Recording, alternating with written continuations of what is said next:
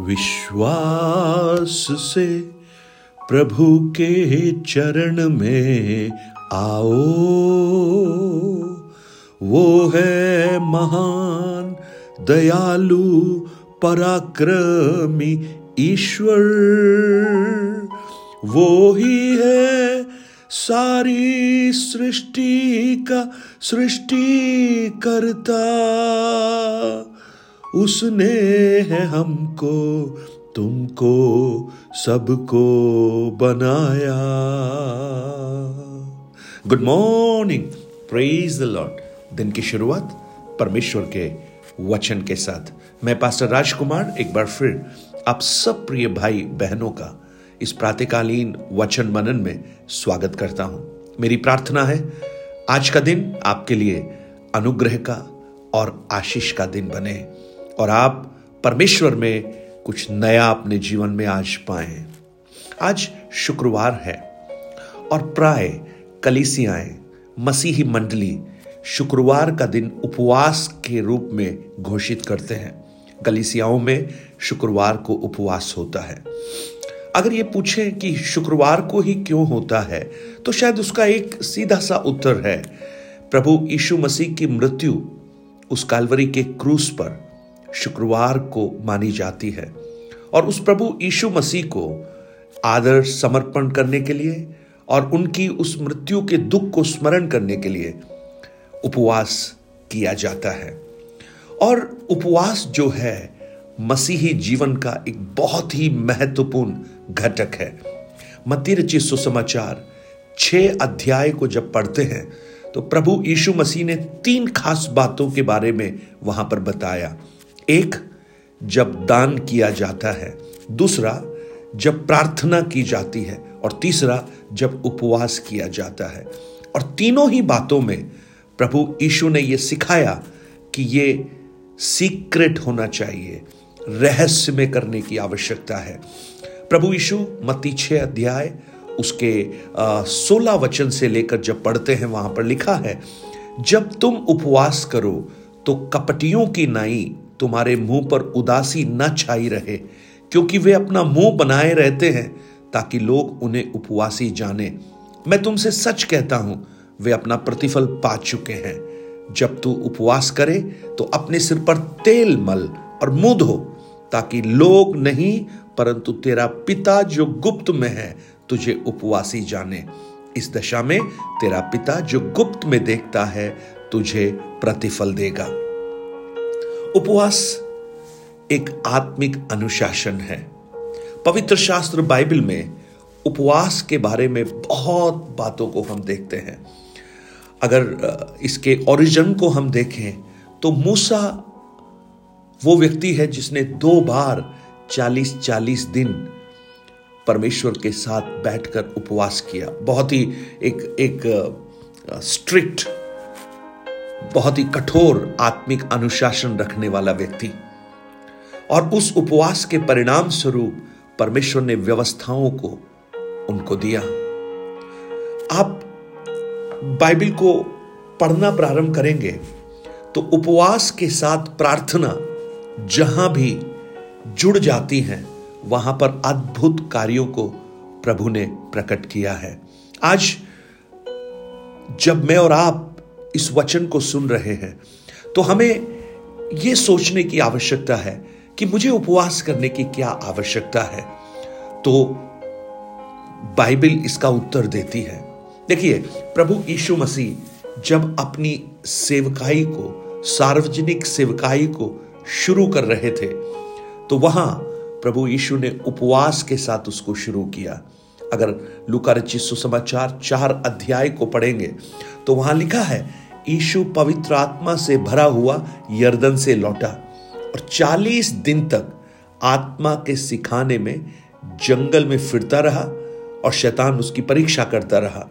उन दिनों में उसने ना तो कुछ खाया, कुछ नहीं खाया। यानी फोर्टी डेज़ वो उपवास कर रहे थे। जानते हैं क्यों? क्योंकि वो अपने आप को उस महान सेवकाई के लिए तैयार कर रहे थे। तो मुझे एक चीज़ समझ में आती है। अगर आप कुछ नया काम करना चाहते हैं, कुछ नए निर्णयों को आप लेना चाहते हैं, और आपके कामों को आप परमेश्वर के अनुग्रह के अंदर सौंपना चाहते हैं तो आप ज़रूरी है उपवास करते हुए उस काम की शुरुआत कीजिए। नहम्या की पुस्तक को जब हम पढ़ते हैं, एक बहुत ही खूबसूरत उदाहरण हम देखते हैं। नहमिया अपने लोगों के दुखों के कारण, जब उसने देखा कि लोगों की हालत खराब है, शहरपना टूटी हुई है, फाटक जले हुए हैं तो उसने उन लोगों के पापों को परमेश्वर के हाथों में सौंपते हुए उसने उपवास किया। नहम्या की पुस्तक एक अध्याय, उसके चार वचन में लिखा है, ये बातें सुनते ही मैं बैठकर रोने लगा कितने दिनों तक विलाप करता और स्वर्ग के परमेश्वर के सम्मुख उपवास करता और यह प्रार्थना करता रहा। यानी विलाप उपवास को दर्शाता है। और उन इज़राइली लोगों के लिए जो बंधुआई में बचे हुए थे, उनके लिए रोकर प्रार्थना कर रहा है, उपवास कर रहा है। यानी अगर हमारे जीवन में कुछ ऐसी परिस्थितियाँ हैं जो मनुष्य से सुधर नहीं सकती हैं तो ज़रूरी है कि हम उसे परमेश्वर के हाथ में सौंपते हुए उपवास करें। दाऊद ने उपवास किया जब उसका बेटा बीमार हो गया। दूसरे शामुएल बारह अध्याय जब आप पढ़ेंगे, वहाँ पर हम पढ़ पाएँगे कि दाऊद उपवास कर रहा है, विलाप कर रहा है। यानी हमें एक चीज़ समझ में आती है कि अगर हमारी बीमारी ऐसी है जो मनुष्यों से ठीक नहीं हो सकती, वैद उसे ठीक नहीं कर सकते। एक उत्तम वैद स्वर्ग में है, वो हमारे लिए अद्भुत कर सकता है। एक और उपवास हम देखते हैं, एस्तर की पुस्तक में। एस्तर की पुस्तक चार अध्याय, उसके तीन वचन को जब आप पढ़ेंगे, वहाँ पर हम देखेंगे मुर्देकाई ने और एस्तर ने उपवास की घोषणा की। और एक प्रांत में जहाँ जहाँ राजा की आज्ञा और नियम पहुँचा, वहाँ वहाँ यहूदी विलाप करने और उपवास करने और रोने पीटने लगे वर्ण बहुतेरे टाट पहने और राख डाले हुए पड़े रहे। यहूदियों की समाप्ति का डर, हमान ने योजना बनाई कि वो यहूदियों का सत्यानाश कर दे। लेकिन मुर्देकाई और एस्तर उस योजना के बीच में खड़े हो गए। उपवास और प्रार्थना के द्वारा। और सारे यहूदी एक साथ विलाप करने लगे, उपवास करने लगे। और हम देखते हैं, परमेश्वर ने एक अद्भुत जय उनको दी। तो मुझे समझ में आता है, अगर आप अपने जीवन में पराजित महसूस कर रहे हैं, और आपके शत्रु आपके खिलाफ हैं, और आपको लगता है कि आप खड़े नहीं हो पाएँगे, आपको उपवास करने की आवश्यकता है। प्रेस लॉर्ड अगर पहली कलीसिया को हम देखें तो पौलुस और बर्नबास उनकी सेवकाई में बढ़ने से पहले अंताकिया की कलीसिया उपवास कर रही है। प्रेरितों की पुस्तक तेरा अध्याय, जब हम पढ़ते हैं, वहाँ देखते हैं कि अंताकिया की कलीसिया उपवास और प्रार्थना कर रही है। तब परमेश्वर की आत्मा ने कहा बर्नबास और शाउल को उस काम के लिए अलग करो, जिसके लिए मैंने उन्हें बुलाया है। तब उन्होंने उपवास और प्रार्थना करके उन पर हाथ रखकर उन्हें विदा किया। एक नए युग की शुरुआत, एक नई सेवकाई का प्रारंभ उपवास के साथ। आज मुझे सुनने वाले मेरे भाई बहन कुछ ऐसे नौजवान भाई और बहन जो अपने जीवन में कुछ नया करने की कोशिश कर रहे हैं और उन्हें समझ में नहीं आ रहा, वो क्या करें? हो सकता है वो उनके कैरियर के संबंध में हो हो सकता है उनकी जीवन साथी के संदर्भ में हो, शादी के संदर्भ में हो, उनकी एजुकेशन के संदर्भ में हो। क्या करें, क्या ना करें? मैं आपको कहूँ, परमेश्वर अच्छी तरह जानते हैं आपको क्या करना है। आपका कोई कैरियर काउंसलर नहीं बताएगा। आपके दोस्त नहीं आपको डायरेक्ट करेंगे, लेकिन जब परमेश्वर के सामने आप उपवास कर कर बैठेंगे, वो आपका मार्गदर्शन करेगा। और भजन बत्तीस के आठ में बड़ा स्पष्ट लिखा है, मैं तुझे बुद्धि दूँगा, और जिस मार्ग पर तुझे चलना है, उसमें तेरी अगुवाई करूँगा।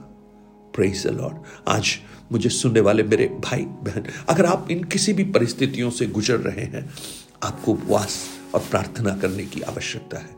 उपवास और प्रार्थना हमें परमेश्वर के करीब लेकर आती है, हमें उसके साथ जोड़ती है और उपवास में हम जय पाते हैं, शत्रु पराजित होते हैं। आज मेरी प्रार्थना है, जब आज के दिन को आप मना रहे हैं, उपवास के साथ प्रभु के सम्मुख आइए। जय आपकी है, छुटकारा आपका है। आप अद्भुत कामों को देखेंगे। जो मनुष्य नहीं कर सकते, वो परमेश्वर के द्वारा होता हुआ आप अपने जीवन में, अपने परिवार में, अपने वर्क प्लेस में आप देखना प्रारंभ करेंगे। स्वर्गीय पिता, हम आपके चरणों में आते हैं प्रभु। आज जब इन वचनों को हम सुन रहे हैं, हमें अनुग्रह दे कि हम आपके सम्मुख बैठकर उपवास और प्रार्थना में समय बिता है और आप अपने अनुग्रह से हमको भर दें। प्रभु, हम धन्यवाद देते हैं आज के दिन के लिए और प्रार्थना करते हैं, हर एक को आप आशीर्वाद दीजिए। यशु के नाम से माँगता हूँ पिता। Amen amen. God bless you. परमेश्वर आपको बहुत आयास से आशीष दे। आज इन वचनों को आप औरों तक पहुंचाकर इस सेवकाई को सहयोग कर सकते हैं। अगर आप इसके द्वारा आशीषित हैं, आप मेरे लिए भी प्रार्थना कीजिए कि इन वचनों को और भी प्रभावशाली तरीके से परमेश्वर की आत्मा के अनुग्रह में आप तक मैं पहुँचा सकूँ। और nine eight two nine zero three seven eight three seven पर आप अपने प्रार्थना, निवेदन और गवाहियों को हमारे साथ शेयर कीजिए। आज शाम सात बजे से साढ़े आठ बजे, आज और कल, तीन दिन के उपवास प्रार्थना के उपलक्ष्य में हमने जूम पर एक मीटिंग रखा है। अगर आप उसमें शामिल होना चाहें, मेरा जो रूटीन जो जूम आईडी है, उस पर आप ज्वाइन हो सकते हैं। प्रभु के अभिषिक्त खादिम प्रभु के वचन से मनादी करेंगे। Have a blessed day God bless you